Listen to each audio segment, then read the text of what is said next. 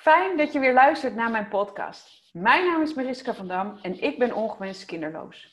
Wat ik met mij doe en hoe ik hiermee omga, deel ik via social media en middels podcast.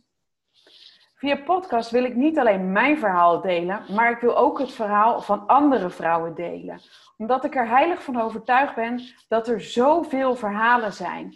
Dat er zoveel verschillende redenen zijn waarom je ongewenst kinderloos kunt zijn. En ik weet zeker dat welk verhaal je ook luistert, dat we elkaar kunnen inspireren. Dat we elkaar kunnen helpen en steunen waar dat nodig is. In deze podcast interview ik Dina Perla. Dina Perla groeit op in een ultra-orthodox Joods gezin en heeft geen makkelijke jeugd. Zelf een kindje krijgen en dan alles anders doen is haar grootste wens. Maar helaas pakt dat anders uit. Welkom in mijn uitzending, Dina Perla. Wat fijn dat je er bent. Dankjewel. En wat doe je dit mooi. Echt ontzettend veel bewondering. Kijk, het is helemaal waar wat je zegt. Het zit hem echt in het delen met elkaar. Het is zo belangrijk dat dit soort verhalen met elkaar besproken worden in de wereld. Ja, ja dankjewel. Ik heb nu al kippenvel in mijn armen. Dus dat, uh, dat uh, betekent veel. Uh, ik denk een mooi interview. Hmm. Om ehm, gelijk maar met de deur in huis te vallen. Zou jij je eerst eens aan de luisteraars voor willen stellen? Mijn naam is Dina Perla, mijn achternaam is Poortnaar. Ik ben 35, gewoon naast het Museumplein, mijn psychologische anker uh, in Amsterdam. Uh, ben een small business ondernemer, zoals ze dat zeggen, uh, in tijden van COVID is dat nogal een uh, rollercoaster, moet ik je zeggen. Uh, run een uh, shared home hotel, dus een B&B voor vier mensen maximaal bij mij thuis, wat echt mijn hart is en wat ik fantastisch vind om te doen. zo haal ik de wereld naar mij toe en kom ik in contact met uh, allemaal mooie mensen. Nou, dat staat nu helemaal uh, zowat stil in deze oh. tijden. Daarnaast ja, is mijn vak marketing en communicatie, media. Dus echt een storyteller. Dat is absoluut wat ik doe. Veel in de IT-tech en finance hoek, maar eigenlijk wat breder ook. En dat zal altijd ook onderdeel zijn van wat, wie ik ben en wat ik doe. daar moet ik het ook nu van hebben in deze tijden. Ja. en daarnaast, ja, je zag het al en dat daar gaat ons gesprek natuurlijk over. Uh, ik schrijf en spreek over persoonlijke groei, uh, waarbij mijn eigen geschiedenis en mijn uh, toch wel hele complexe familiegeschiedenis een rol speelt. ik ben 35 en heb al, nou ja, wel zeker vijf levens erop zitten. dus, dus dat is heel erg een, een drive er zit zoveel achter. En daarnaast uh, ben ik al sinds 2012 eh, bezig met persoonlijke groei door middel van allemaal systemen, methodieken, tools, uh, you name it. Ik heb summits gevolgd, ik heb van alles gedaan. En het, het, het is wat ik belichaam. Het is wat ik wil doen in de wereld. En ik denk dat, dat jij je hier ook ontzettend in herkent. Ja. er gebeurt iets in je leven. Het is zo aangrijpend, zo existentieel. En um, heel veel mensen gaan door bepaalde hoofdstukken en, en, en, en ja, thema's in hun leven en ook door transities, maar houden het privé en leven dan door enzovoort. Voor iemand zoals ik, uh, ja, ik wil eigenlijk alles wat, wat ik doorloop en wat ik tegenkom enzovoorts delen en omdraaien naar iets goeds in de wereld. Nou, dat is waar ik ook een beetje mee bezig ben. Ja, Wauw, dat is uh, een hele mooie mix van, van allemaal mooie dingen. Ik zie je ogen daar ook helemaal van, uh, van glimmen. Dat zien de luisteraars niet, maar ik zie het hier vandaan wel. Uh, maar ja, dat is, weet je Mariska, het is echt... Ik heb altijd gezegd, ik weet nog dat ik aan het begin van mijn twintige jaren ergens was en ook wel eens young professional interviews of zoiets gaf. En toen heb ik destijds al gezegd, ik wil verschillende dingen in mijn leven gaan doen. En het klinkt als heel veel. En het klinkt, weet je wel, als zouden we in Nederland niet maar één carrièrepad moeten volgen en dan voor je te labelen en in te kaderen. Ten eerste is dat totaal niet meer van deze tijd. Ten tweede, de mens is veelzijdig. Hè? Dus waarom zou je in hemelsnaam maar één stuk van je, je leven en van je, wat je wilt doen, maar beantwoorden? En ten derde, en dat is natuurlijk ook wel een beetje in mijn verhaal zo wat erachter zit, is een stem zijn in de wereld. Hè? is of ik dat nou voor klanten doe, vanuit marketing en communicatie, of ik dat nou vanuit mijzelf doe, hè, zoals wij nu vandaag met elkaar spreken over persoonlijke groei, of dat ik de wereld naar mij toe haal en op die manier in contact kom, dat is gewoon echt gewoon de rode draad. Dus het valt allemaal wel mee. Ik ben, ik ben gewoon een hele simpele small business owner. Nee, ehm, het, ik, vind het wel, ik vind het wel te gek dat jij dit zegt, want ik herken daar ook heel veel in. Ehm, ik word onblijs blij van het coachen van vrouwen die ongewenst kinderloos zijn. Ehm, maar hiervoor heb ik heel veel evenementen georganiseerd. En dat doe ik ook nog steeds met alle liefde en plezier. Ik vind het nog steeds heerlijk om een foodtruckfestival te organiseren. En op mijn kistjes op een e- festivalterrein rond te sjouwen. Ook dat gaat natuurlijk nu met, met, de, met de corona even niet door. Maar weet je, het, het, je hoeft niet één ding te doen. Dat vind ik ook te gek aan, aan jouw verhaal. Dat je, weet je, ik vind het gewoon belangrijk dat je doet waar je gelukkig van wordt. En ja, als dat vijf dagen in de week naar kantoor is, van negen tot vijf of van acht, is dat helemaal prima. Maar ik vind die mix ook juist heel gaaf om te doen. Dat maakt me gewoon heel blij, die afwisseling. Nou, en dan, vul ik er nog een beetje aan toe. Uh, dat als ik in Amerika had gewoond, uh, dit, dit, heb ik wel vaker gezegd. En ik wil ook wel erbij zeggen dat we, dat we in Nederland wel een verschuiving zien. dingen zijn echt heel erg aan het veranderen, zeker ook in grote steden. Maar had ik inderdaad in Amerika een autobiografie uitgebracht, zoals ik gedaan heb, over de thema's waar, waar ik ja, over gesproken heb, um, dan was daar dan was ik daar meer op, op hè, meer gesupport. En dan was daar ook geen vraag uh, geweest van kan je dat doen? En kan je tegelijkertijd ook ontzettend corporate zijn. Hè, het is bij mij dus niet het een of het ander. Ik pas ongelooflijk goed in die corporate wereld. Want het gaat vaak echt over bepaalde inhoudelijke zaken die hè, de, de wereld verder brengen, bepaalde ontwikkelingen enzovoort. Maar ik heb ook die expressieve kant hè, vanuit mijzelf, dus dit soort verhalen, schrijven, spreken. Uh, ik ben heel masculien, dus heel doelgedreven, als in beide benen op de grond. Daarom pas ik dus ook in die corporate wereld van dat en dat moet er gebeuren. Maar tegelijkertijd heb ik dus ook die, de kant van zingeving, de kant van inderdaad psychologie, spiritualiteit enzovoorts enzovoorts. En daarom heb ik ook heel vaak uh, publiekelijk iets gezegd van hoe komen die twee dingen nou bij elkaar? We hebben in Nederland hebben we een, uh, een, hoogleraar gehad, Paul de Blot. Dat was een hoogleraar aan Nijrode. Die had het over business spiritualiteit. Ik noem het soms wel als corporate spiritualiteit. En wat ik daarmee bedoel is, natuurlijk is IQ heel belangrijk in alles wat te doen. EQ is cruciaal, want je kan de beste zijn, IQ, hè, qua vaardigheden of wat dan ook, maar niet goed in de relaties en intermenselijk enzovoort enzovoort. Dan kom je ook nergens. En SQ is als het ware de, de, de, de ja, helikopterview of de paraplu boven beide, de binding tussen IQ en EQ. Want het gaat over zingeving. Het gaat over waarom harken we al dat geld binnen? Waarom doen we de dingen die we doen? Als ze niet hè, een richting hebben. Want ja, wat dan? Weet je wel? Dus um, ja, zo sta ik een beetje nu in het leven. hoe, hoe is dat zo ontstaan? Kun je, kun je, hè, wat, wat fascineert jou zo in die, in die persoonlijke ontwikkeling? Waarom ben je dat pad zo gaan volgen? De waarheid is dat ik het belichaam omdat ik heb wel eens in het eerste boek gezegd. Ik geloof dat geëmancipeerde vrouwen best wel geboren kunnen worden. Want je wordt geboren toch wel met een blauwdruk van nou, je bent. Uh, ook dat is een heel een, discussie. Maar hè, er zijn bepaalde dingen die je eigen zijn. En ik kan me heel goed voorstellen dat vrouwen op een bepaalde manier geboren worden. Dus met een stem en met een krachtige wil en dat soort dingen. Maar sterke vrouwen, en geldt natuurlijk net zo goed voor mannen, die ontstaan door het leven. Niet omdat ze dat precies, uh, dat ze daarnaar op zoek zijn, dat ze dat willen of wat dan ook.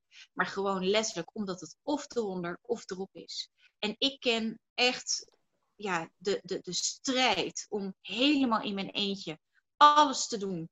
Keihard te knokken van min duizend, uh, de positie waarin ik gestart ben in het leven, tot waar ik nu gekomen ben. En dan nu weer met, met COVID weer andere soort van, van uh, ja, een strijd. Ik moet zeggen dat ik in deze fase ontzettend blij ben, ontzettend vrij.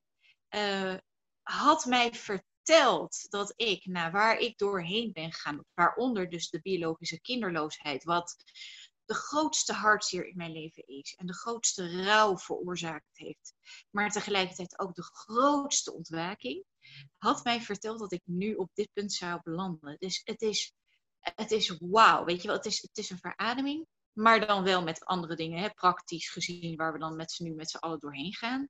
Ehm, maar dat, dat is het. Dus ik belichaam persoonlijke groei. Ik ben er dag en nacht mee bezig.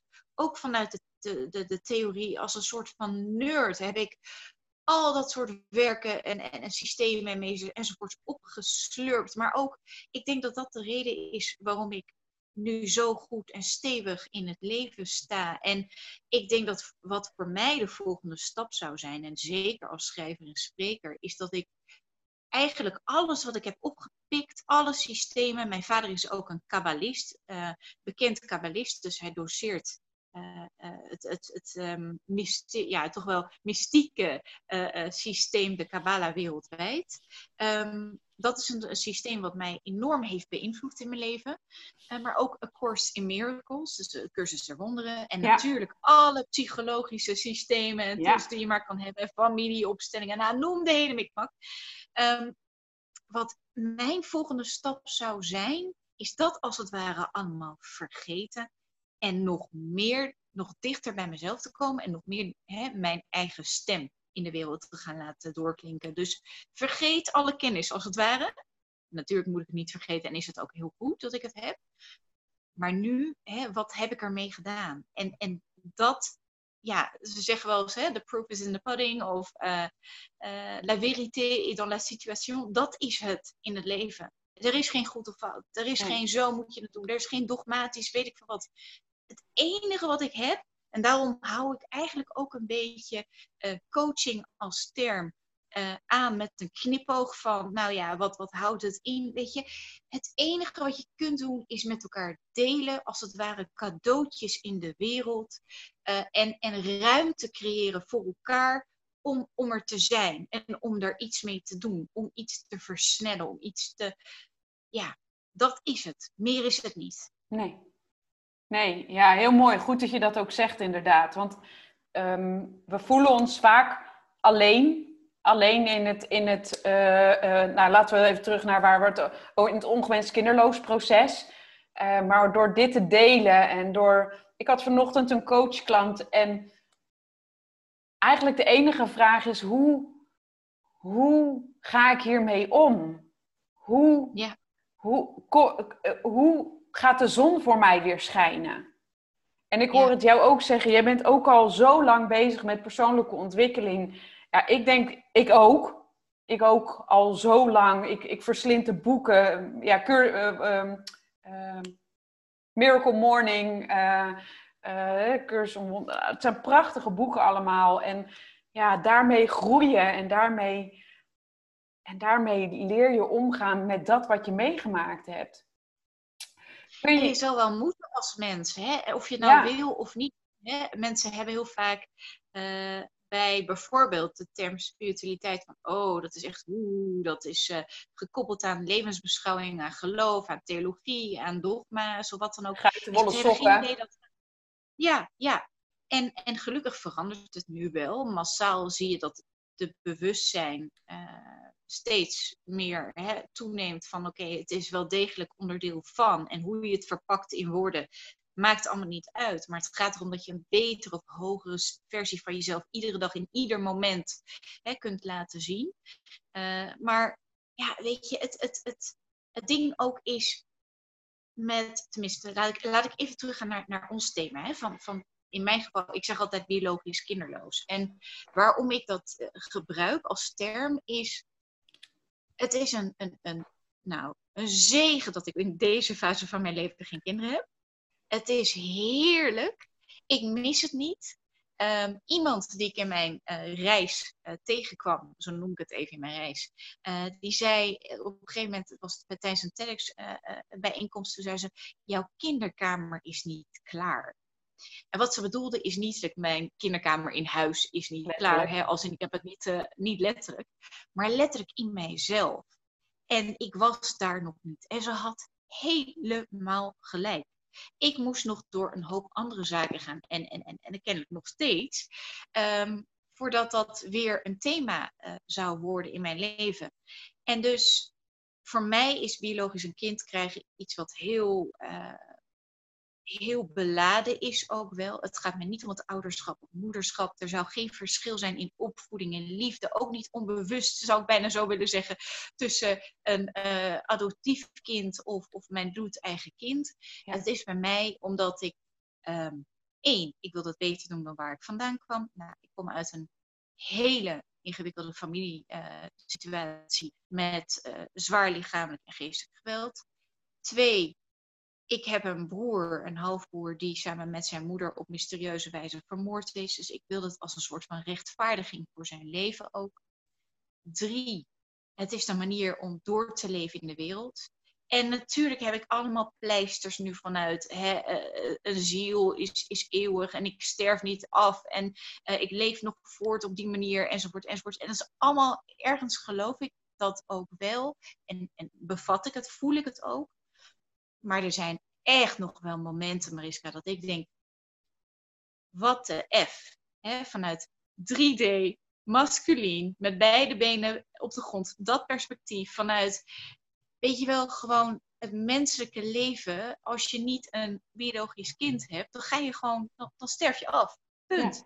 Ja. Klaar. Ondanks dat je alles kunt bedenken vanuit spiritueel oogpunt enzovoort. Herken je dat, dat? Dat je echt van die dagen hebt en dan denkt F dat. Hè? Want stel dat wij dit als mensen allemaal maar bedenken om, om, om geestelijke zingeving voor onszelf. Nou ja, en, en, en alles wat we ermee maken enzovoort. Stel dat het allemaal maar een verzinsel is feit blijft gewoon mijn beestelijke ego, Dina Perla, sterft af als ik biologisch geen kind heb. Nou, dus dat ook. En een hele eentje die misschien mensen niet snel zullen herkennen, maar ook wel misschien een van de belangrijkste redenen om een biologisch kind te hebben of te willen, um, is dat ik een Joodse achtergrond heb. En de Joodse identiteit wordt via de moeder doorgegeven, niet via de vader. Waarschijnlijk komt dat omdat destijds, eeuwen geleden, um, je zeker weet dat een kind, hè, het kind komt uit het lichaam van een vrouw. Dus het is echt het kind van de vrouw. En bij mannen, er waren geen DNA-testen enzovoort. Dus dan wist je het nooit 100% zeker. Ik gok dat dat vooral de belangrijkste reden is geweest. En er zijn nog meer uitleggen en dingen enzovoort. Maar gewoon even vanuit de gemeenschap. Dan heeft, nou ja, uh, wel bekend, uh, Joden hebben vaak uh, vreselijk imago gehad door de eeuwen heen. En uh, er zijn gewoon hele afschuwelijke dingen gebeurd. Dan de Tweede Wereldoorlog. Dus als vrouw is het je taak om het meest basale, hè, dus om terug te geven aan de gemeenschap, door een kind te baren. En dit is ook wel echt een taboe. En er zullen ook wel meningen zijn van, nou ja, dat, dat, dat is niet zo. En, en, en weet je, van alles prima. Maar zo heb ik dat wel zeker uh, doorleefd. En dat heeft heel veel met mij gedaan. Uh, en, en ook dat is heel belangrijk voor mij geweest om, om die wens te hebben van biologisch een kind te willen. Maar wat ik nu zie in deze fase van waar ik nu in zit, is hè, die kinderkamer was niet klaar. Uh, de setting was kennelijk niet de juiste setting waar, waar ik dat dan in zou moeten doen.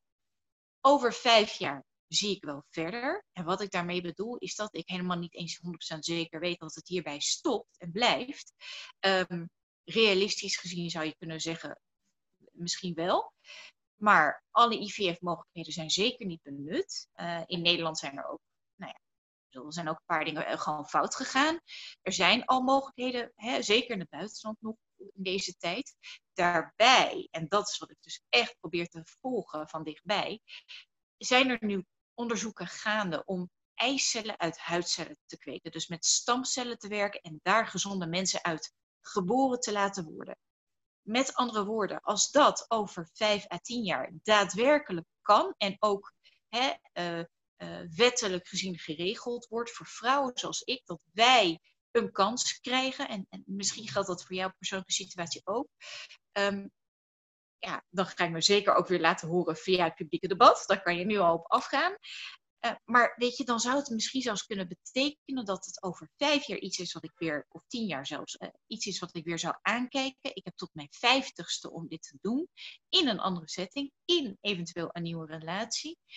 En um, dat ik mogelijk die IVF-hormonen en die toestand waar ik doorheen ben gegaan, helemaal hoef niet, te, niet hoef te gebruiken. En, uh, want ik moet je zeggen, uh, dat is misschien een detail en dan komen we misschien nog ooit een keer weer op terug. Maar voor mij, voor iedereen is het anders, voor mij was IVF los van alles wat je opbouwt en dan weer afbreekt en dan weer hè, scenario's in je relatie. Want ja, als ik geen kinderen kan uh, geven aan, aan mijn partner, wat dan? En nee, los van alles wat je daarmee doorheen gaat, wat voor mij persoonlijk meest afschuwelijke was aan IVF, dat was letterlijk wat dat deed fysiek met mij, met mijn lichaam. Als in, het heeft anderhalf jaar geduurd voordat het spul helemaal uit mijn lijf was.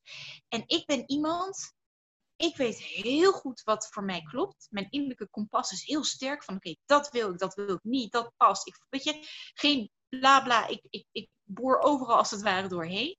En in die fase wist ik echt gewoon niet meer wat nou wel bij mij hoorde en niet. En kon ik van hot naar her gaan met keuzes. En um, ja, dat is zo raar voor iemand zoals ik om mee te maken. Je hele dus, hormoonhuishouding was in de war gegooid. Ja. Ja. Ja. En dat, dat, dat wens ik echt niemand toe. Wat, wat, wat zulk spul met je lichaam doet. Ja. Nee, dat is troep. Het is gewoon troep. Het is gewoon, ja, weet je, je doet het omdat je zo'n grote wens hebt, maar eigenlijk wil je die hele hormonenspul helemaal niet hebben natuurlijk. Maar ja. Nogmaals, weet je, het is, het is zo persoonlijk, want iedereen maakt andere keuzes. Ja. Maar laat ik, laat ik het zo zeggen, in mijn geval, ik moest wel, omdat die wens zo krankzinnig groot was en, en, en voor een deel is. Hè. Het is zo existentieel en het is zo hetgene waar ik ook naartoe leefde. Um, dat je dan alle uh, uh, nou ja, paden op dat moment bewandelt. We zijn niet tot in de extremen en zo gegaan, dat absoluut niet. En nogmaals, het zou heel goed kunnen dat het ineens vanuit deze situatie waar ik nu in zit, volledig anders gaat en ineens heel makkelijk zou kunnen. Uh, maar destijds ja, ging ik er een beetje zo doorheen. Ik denk wel als ik dan aan de vrouwen iets mee mag geven, en toevallig misschien een vrouw die hier nu mee bezig is, en nogmaals, ik kan het niet bepalen, ieder persoon kan het alleen het beste voor, voor zichzelf bepalen, maar ik denk wel dat er een verschil is tussen vrouwen die bijvoorbeeld IVF doen en goed produceren, en waarbij de kansen daarmee enorm stijgen, en dat het hè, dus, dus wat dat betreft zinvol is om het te doen. En misschien de vrouw zoals ik, die dan inderdaad geen eileiders meer hebben, waarbij het allemaal maar net, weet je wel, zo. Dan, dan moet je je afvragen, wil je dat echt, echt op die manier doen? Is het het waard? Ook al eindig je dus met lege handen. Um, of, ja, of, of bewaak je je gezondheid? Ja. ja dus ik, ik heb geen antwoorden. Het enige wat ik je kan zeggen is, denk hierover na. En hou je, bewaak je eigen grens. Ja. Bewaak je eigen grens. Maar wat ik in jouw verhaal hoor, is dat jij. Jouw boek is daarin nog niet dicht. Nee. Jij, jij volgt de ontwikkelingen, hoor ik, op de voet. Um, en jou, jij hebt het boek nog niet gesloten. Jij nee. geeft jezelf zelfs nog tot je vijftigste. Uh, vind, vind ik een mooie discussie ook. Jij geeft jezelf nog tot je vijftigste de ruimte daarvoor. Ik weet niet waarom, Mariska, maar ik heb een onderbuikgevoel. Nou ja, en het komt natuurlijk wel ergens vandaan. Ik bedoel, ik heb wel bepaalde dingen zo om een reden. Maar mijn onderbuikgevoel zegt, wacht maar, over vijf jaar. En waarom? Ja, nou ja, het komt dus ergens vandaan, maar ik, ik en al zou het nog met, met de vreselijke IVF-hormonen moeten. Ik heb inderdaad het gevoel wacht maar even, wacht maar. Het is niet zo. Je zou nog eens verrast kunnen worden. En de ja. wereld zou verrast kunnen worden. En het zou ook zomaar kunnen met de nieuwe uh, stijl. Hè? De, de, de nieuwe uh, uh, technologieën zijn er en zijn.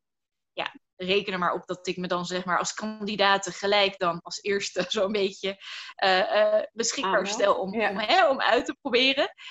Um, misschien komt er dan wel dus ook medische geschiedenis. Maar het, het is zeker niet gesloten. Mijn gevoel zegt, oh, er komt nog een stijging, er komt nog iets, er komt nog iets. En als Terwijl het, het voor jou lich lichamelijk uh, om eigenlijk op de natuurlijke weg onmogelijk is? Nou, laat ik het, laat ik het zo samenvatten. Uh, endometriose, dat is een vrouwelijke aandoening, heel simpel uitgelegd. Als je ongesteld wordt, gaat het niet uit het lichaam, maar verspreidt het zich in het lichaam. Als het goed is, we weten daar te weinig van. Als het goed is, is het iets wat nature is. Maar nurture kan het aanwakkeren en kan het verslechteren. De wijze waarop ik ben opgegroeid in chronisch geweld, uh, chronische armoede, lichamelijke geestelijke uh, isolatie, uh, ja, geloof, wat ik best wel richting fundamentalisme zou willen benoemen of bestempelen. angst. En, en, en ook het feit dat ik niet aan de pil mocht, terwijl de, de huisarts dat wel had geadviseerd. Nou, er waren allemaal waanbeelden enzovoort waarom dat allemaal niet mocht. En dus ik een hele periode van, nou wat is het, zeven jaar niet aan de pil uh, ben, of wat voor anticonceptie dan ook. Het gaat niet om de pil, het gaat om anticonceptie. Dus ongesteld bleef uh, worden enzovoorts. Hè? Want, want hè, dus, dus teruggaan naar wat endometriose met het lichaam doet.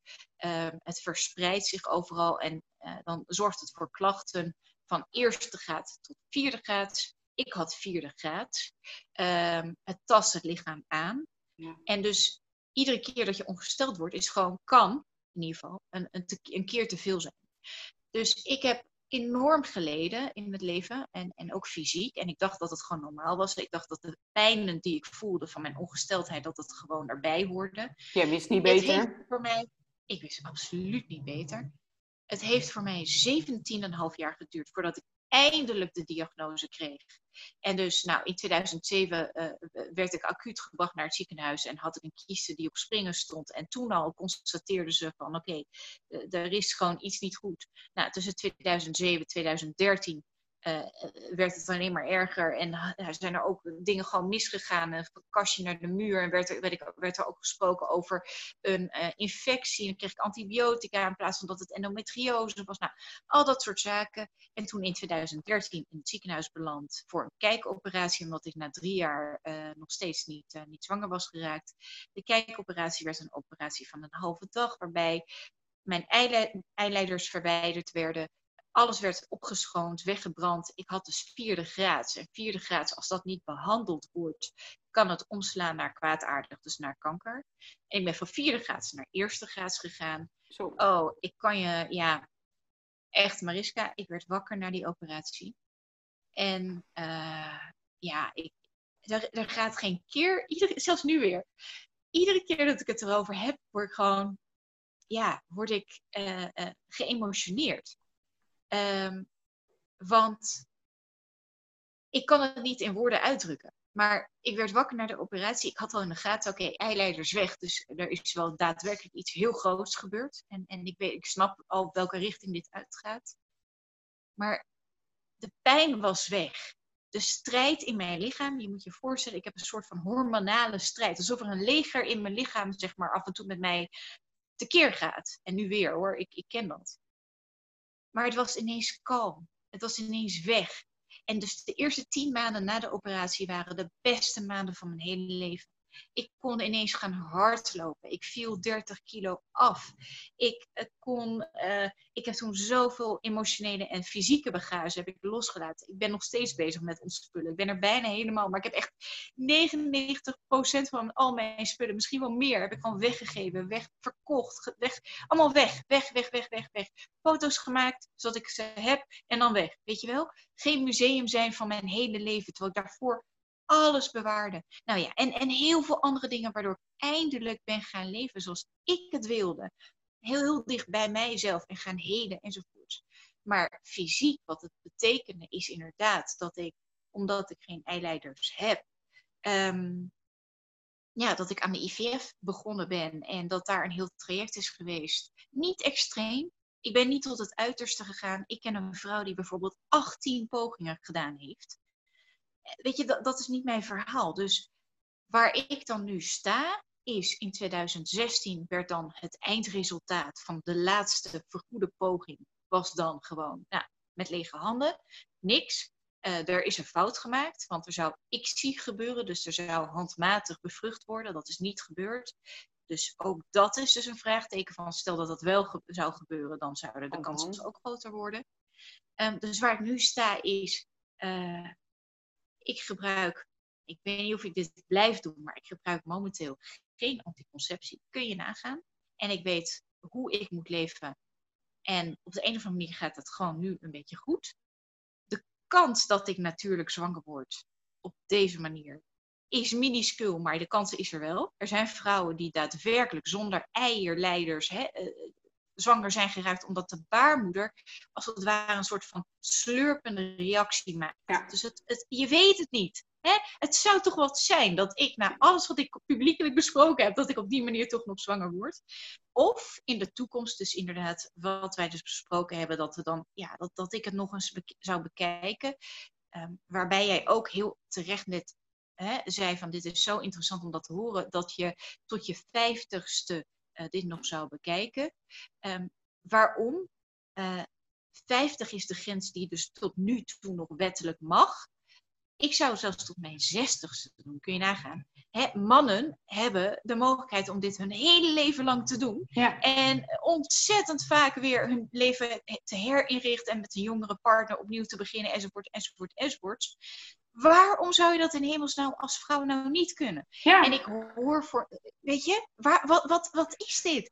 Waarom, waarom zijn daar dan zulke, over, ja, zulke vooringenomen percepties over, terwijl het echt maatwerk is. Er is geen goed of fout. Het is afhankelijk van wat voor ouderschap je inderdaad uh, uh, dan erop loslaat. Uh, ik hoor inderdaad mensen dan spreken van, nou, ik moet er niet aan denken dat ik in de zeventig ben en dan voor jonge kinderen moet zorgen. Maar ja, weet je, dat is individueel en dat, dat hoort bij leven en bij de westerse maatschappij om verantwoorde keuzes te maken. En als je het wel kan en het gaat en nou, je, bent, bent goed als ouder, om het even maar zo heel kort door de bocht uit te drukken.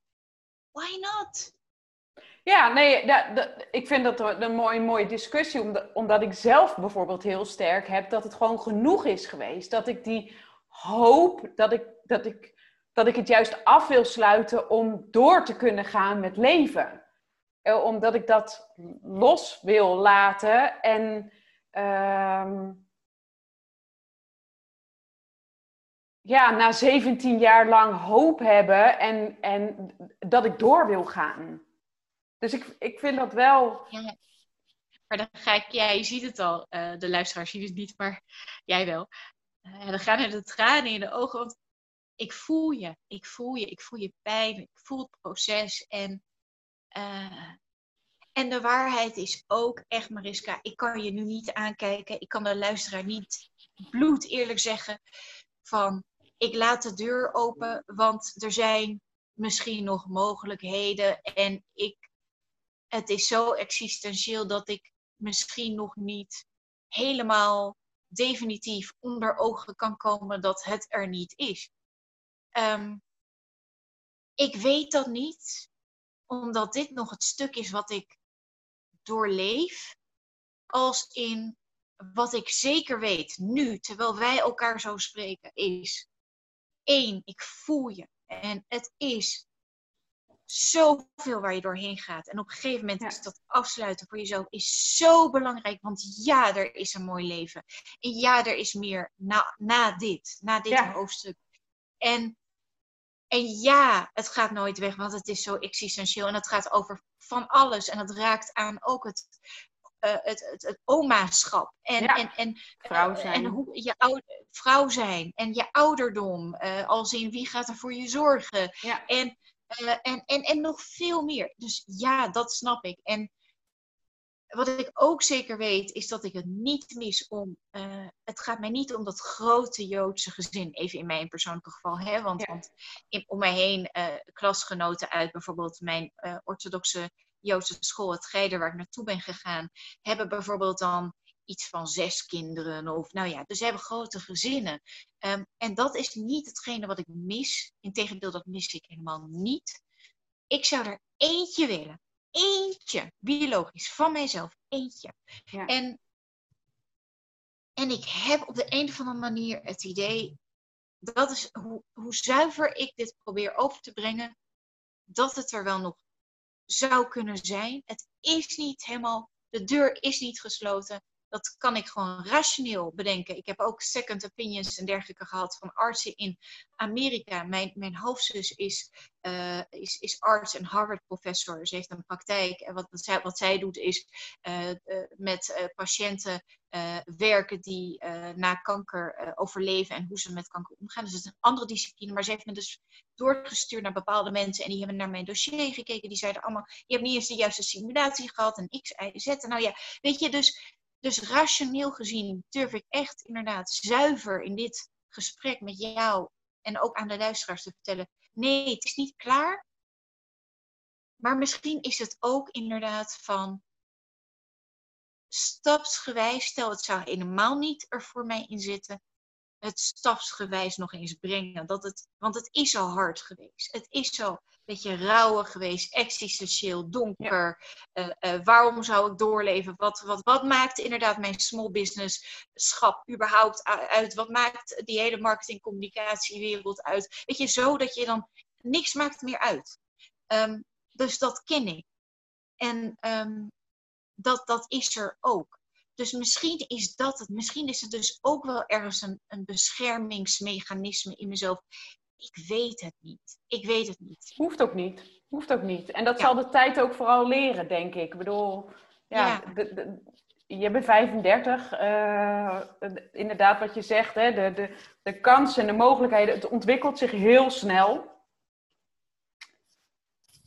De ja. tijd zal uitweiden hoe, hoe jouw pad verder uh, uh, verloopt. En, en dat... Maar er is wel één ding over dat pad als stel, hè, stel het is inderdaad zo dat er gezonde mensen uit uh, geboren kunnen worden door stamcellen, door met stamcellen te werken.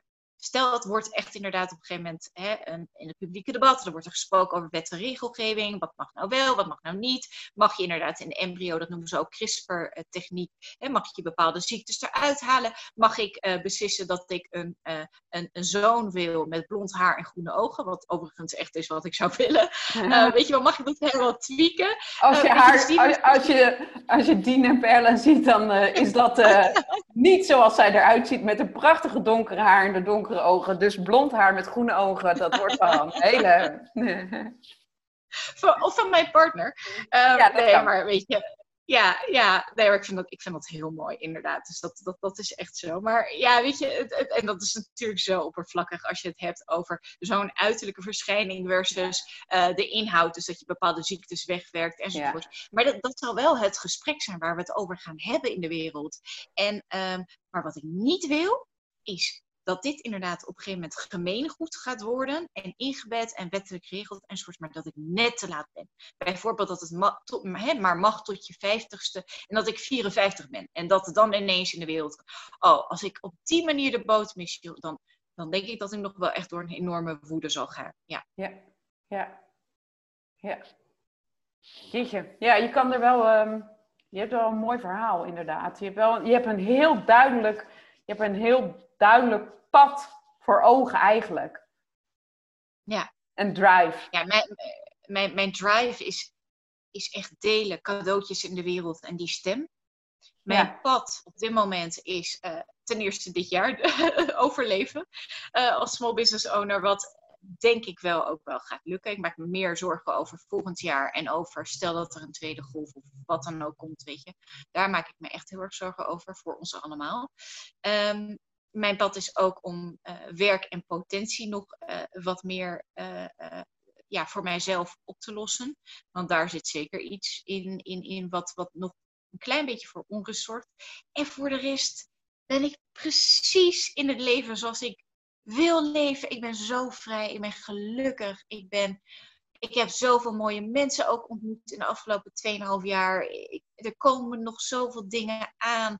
Um, en ja, ook als iemand nu luistert en echt door een heel donkere periode gaat van de uitkomst is dat er inderdaad nu geen kind is stap voor stap. Neem het dag voor dag. Een rouwproces laat zich niet leiden. Een rouwproces is, nou, ik ga niet eens die tekeningen uh, erbij halen van alle kriskrassen en fases die helemaal door elkaar gaan. En zo. Ik denk dat iedereen die door zoiets gaat, die wel kent. En, en dat is zo cliché. Um, er is geen zo hoort het, dit is het pad. Ik ben nog steeds ermee aan het dealen. Natuurlijk zal ik hè, uh, er langere termijn ook niet dealen. Wat ik wel kan zeggen over ontwaken gesproken is, als iemand nu door zoiets gaat, um, is, en, en, het geldt trouwens voor alles in het leven, of het nou een, een, een rouwproces is om een relatie los te laten, of iemand die is overleden, of wat dan ook. Het is de bovenlaag. Het is het eerste stukje waar je mee deelt en de aanleiding. En het is echt daadwerkelijk zoals het is. Maar vaak biedt dit een kans om alles wat eronder te zit, alles, alles naar de, boven, naar de oppervlakte te laten komen en compleet te gaan reinigen. En dit is mijn verhaal. Dit is wat mij overkomen is. Want de samenvatting is van min duizend een leven opgebouwd. Keihard geknokt in ook een wereld van media, marketing, communicatie die niet eenvoudig is. Heel competitief. Dan ook uh, uh, gedaan, als het ware, wat ik dacht. Hè, opofferingen, constant, in alles in mijn leven. Wat ik dacht dat goed was voor een biologisch kind, voor een volgende generatie. Dan met mijn rug tegen de muur van nu snap ik het echt niet meer. Ik heb toch alles inderdaad goed gedaan. Ja. Hè, tussen aanhalingstekens. Toch met lege handen eindigen. En dan ja, dat rouwproces. En dan ineens alles gaan onderzoeken. De hele familiegeschiedenis. En dan het boek schrijven. Uh, alles helemaal naar, aan de boven, beetje naar boven laten komen. En daarmee door angsten en door van alles gaan. En daarmee aan de andere kant terechtkomen. Waarin het dus ja, vrij is en ontdekken. En waarin ontdekken bestaat uit niet de grootste dingen in, het, in de wereld en in, in je leven. Ik denk dat in mijn geval dat ik wel weet wat ik wil, heel duidelijk. En waar ik aan werk, wat de grote dingen zijn. Maar ontdekken zit in de kleinste dingen van het bestaan. Eh, dat ik nu bijvoorbeeld veel meer eco-friendly aan het leven ben in mijn huishouden. Uh, wat voor uh, hobby's ik nog meer interessant zou vinden. de interacties met mensen, met mannen in de, in de datingwereld, waarbij ik dan dingen van mezelf zie en, en, en, en leer. En nou ja, weet je, dat is het gebeuren van het leven, van de ontdekking, van ja, iedere dag wat, wat aan de andere kant ja, van zo'n proces ook voor je, te, ja, voor, voor je op je wacht. Ja, ja. En, dat is, en dat is ook prachtig. Je, dat verdriet is er, maar de andere kant is, zo, is ook zo mooi. En ja, daarvoor moet je even um, een diep dal door en moet je een rouwproces doorgaan. Maar als je, daar, als je daar weer doorheen komt en als je dan weer die stijgende lijn vindt, ja, dan, dan zijn er zo ongelooflijk veel mooie kansen en uitdagingen. En schijnt er ook een prachtige zon. Absoluut. En Dat, dat vind ik echt, uh, ja, schijnbaar moet het dan zo zijn. En, en heb ik dit leven te leven. En ik, ja, ik ben er eigenlijk ook heel dankbaar voor. Ondanks het verdriet en ondanks dat ik het graag anders had gezien. Maar ik ben er ook ongelooflijk dankbaar voor. Ik denk niet dat ik me zo ver ontwikkeld had als ik dit niet voor me kiezen had gekregen. Ik denk niet dat ik zo in het leven had gestaan waar ik nu sta als, als die kinderen er waren geweest. Ik weet niet wat voor leven ik dan had gehad, dat weten we niet. Maar, maar dat is dat is zo. En wat jij doet, Mariska, dat je deze verhalen verzamelt, dat je als het ware, want je hebt het allemaal doorleefd, weet je, er is een verschil tussen begrijpen en bevatten. Dat is altijd wat ik zeg, want begrijpen, heel veel mensen kunnen dingen begrijpen. Ja. Maar bevatten is echt dat je weet wat er van binnen met je gebeurt. Je, de dingen die, die onbesproken blijven. Want vaak met dit soort gesprekken en ook hè, onderling hebben we het over het niveau van begrijpen. De grote lijnen. Dit is gebeurd, toen gebeurde dit, toen gebeurde dat.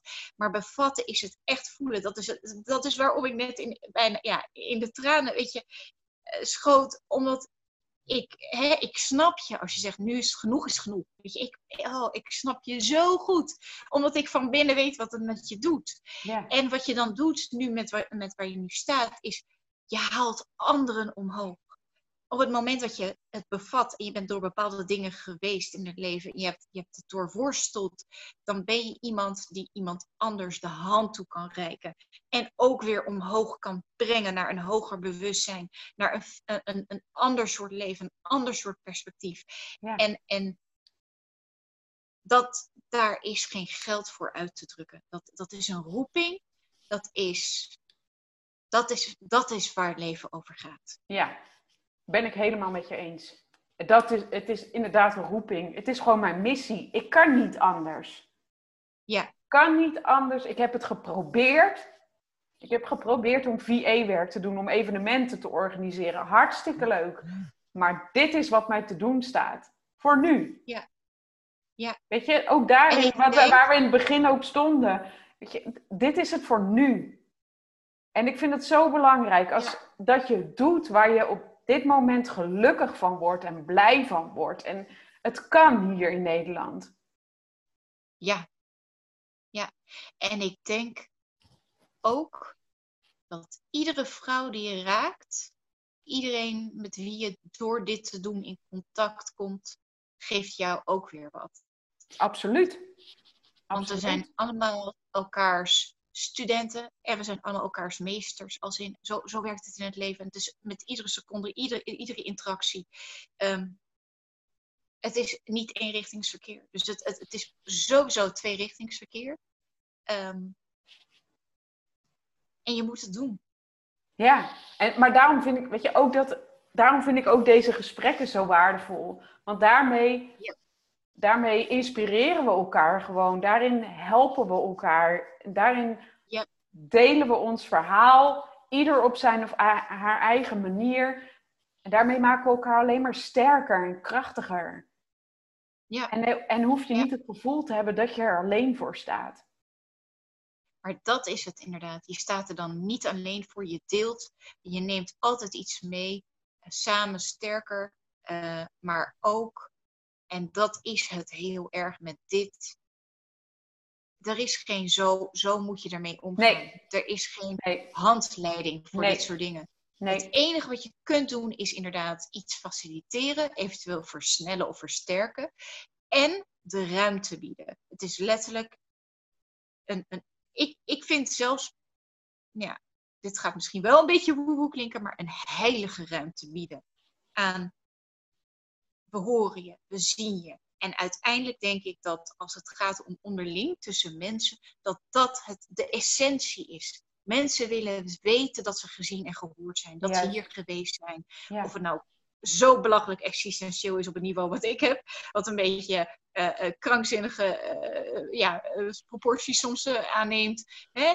ik heb er letterlijk mijn bestaan van gemaakt, ook voor klanten. Of dat het een heel klein is in je eigen omgeving, maakt het allemaal niet uit. Maar Nee. gewoon, ik zie je, ik hoor je, Precies. eventueel ik voel je.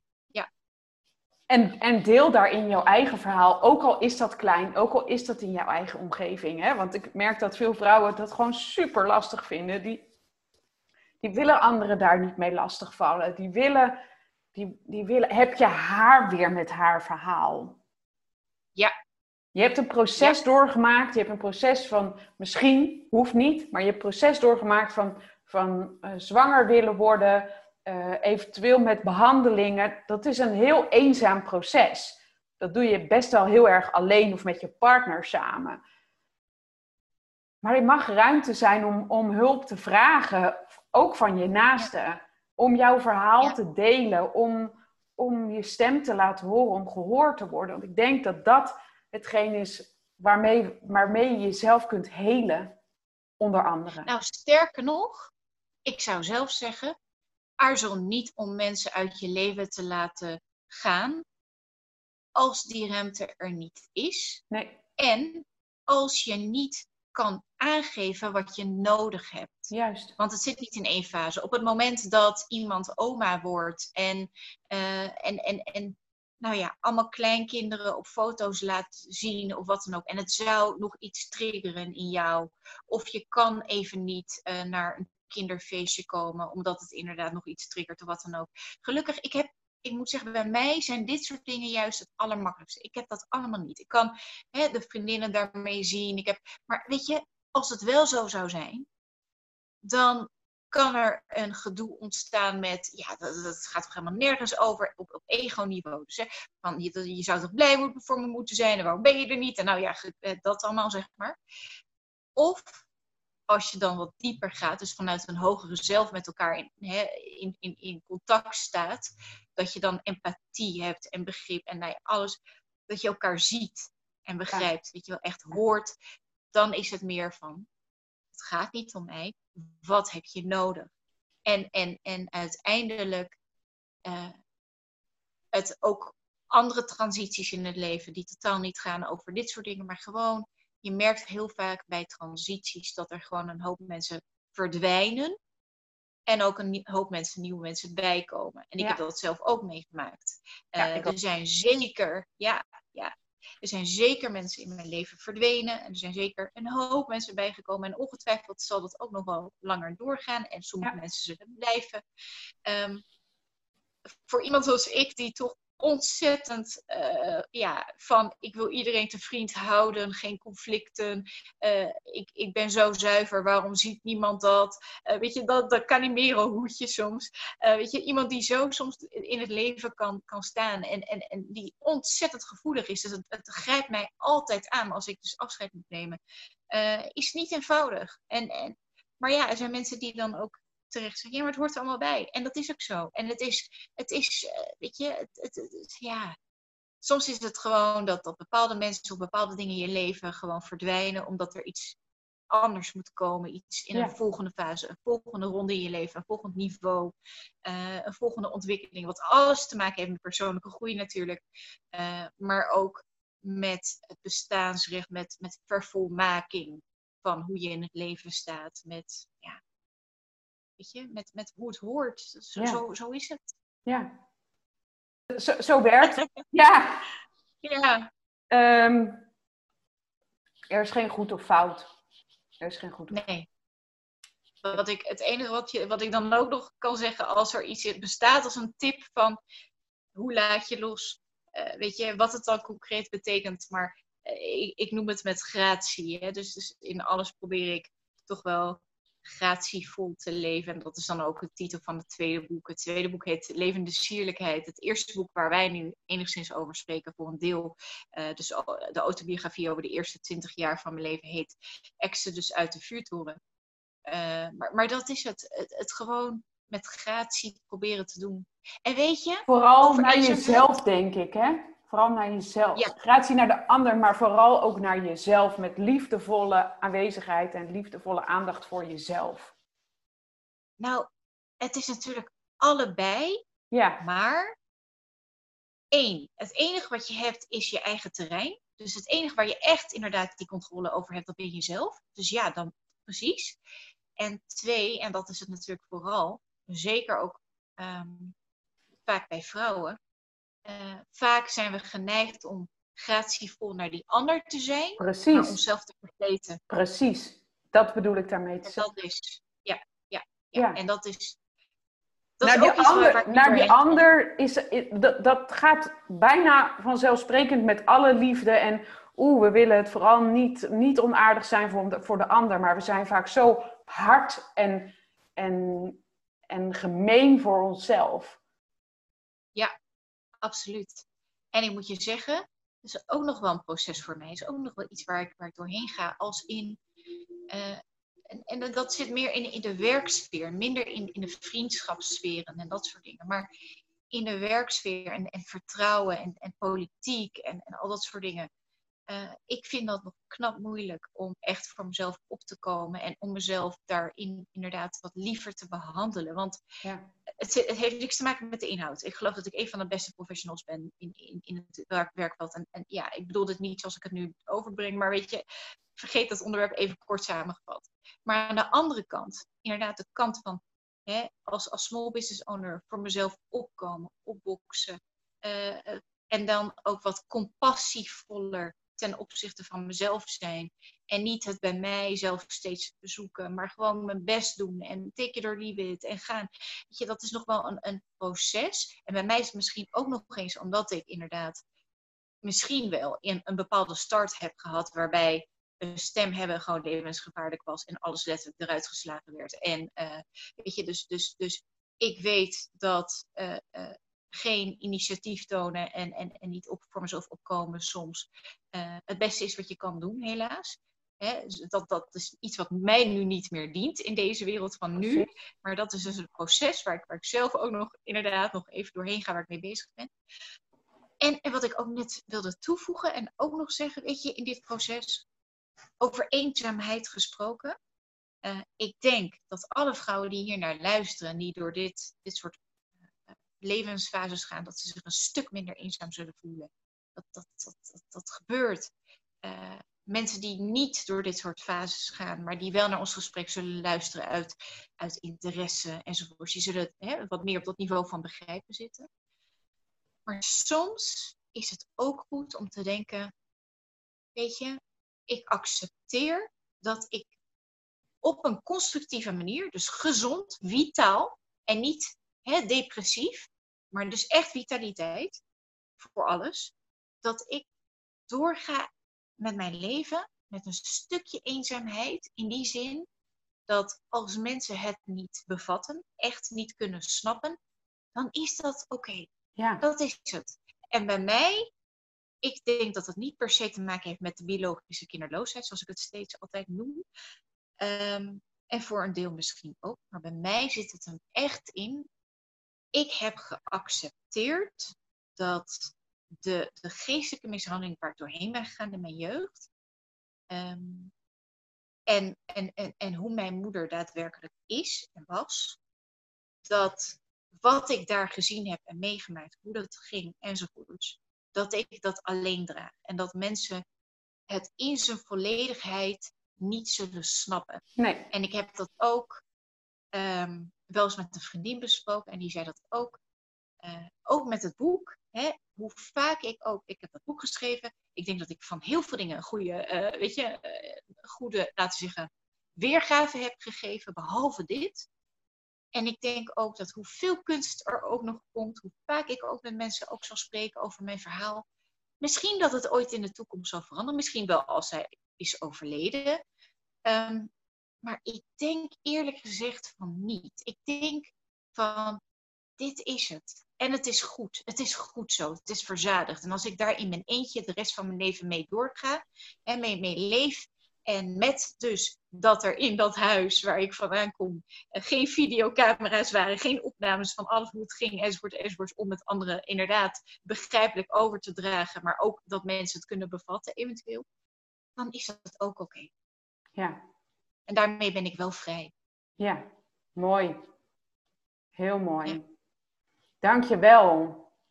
Dank je wel voor het delen van jouw verhaal en je ja, je inspiratie die je geeft. Echt enorm. Echt, uh, ik denk dat we ook nu weer, iedere keer ervaar ik dat ik nog wel uren kan praten met mensen. Maar ik ga deze podcast, uh, ik denk dat we bijna een uur bezig zijn, ga ik afsluiten. Dank je wel voor het delen van jouw verhaal, Dina Perle. Ik vond het echt, um, ja, je, kan, je hebt het heel mooi verwoord hoe jij, um, hoe jij ermee omgaat. En ik hoop dat we daar uh, de luisteraars mee hebben kunnen inspireren. En dankjewel voor wat jij doet, Mariska. Het is echt heel belangrijk en uh, prachtig en groots. En ik snap je, ik zie je, ik voel je. Dankjewel. Dus, ja, zeker. Dankjewel. Dankjewel ook voor het luisteren. Als jij denkt, ik wil mijn verhaal ook delen. Ik wil vertellen uh, wat het met mij doet, hoe ik in het leven sta Schrang dan niet om contact met mij op te nemen. Stuur een mailtje naar info.mariskavandam.com en wie weet ben jij de volgende in mijn uitzending. Dankjewel voor het luisteren en tot de volgende keer. Dag!